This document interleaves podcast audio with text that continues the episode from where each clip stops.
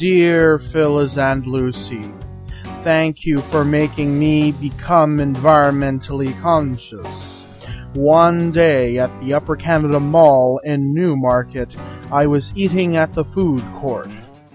Phil came to me and told me, Hey, you can put your plastic plate in the recycling bin, you know.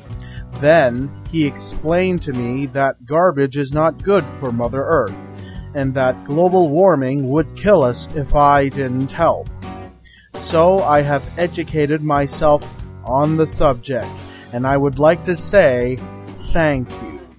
Sincerely, Tristan from Schomberg, Ontario.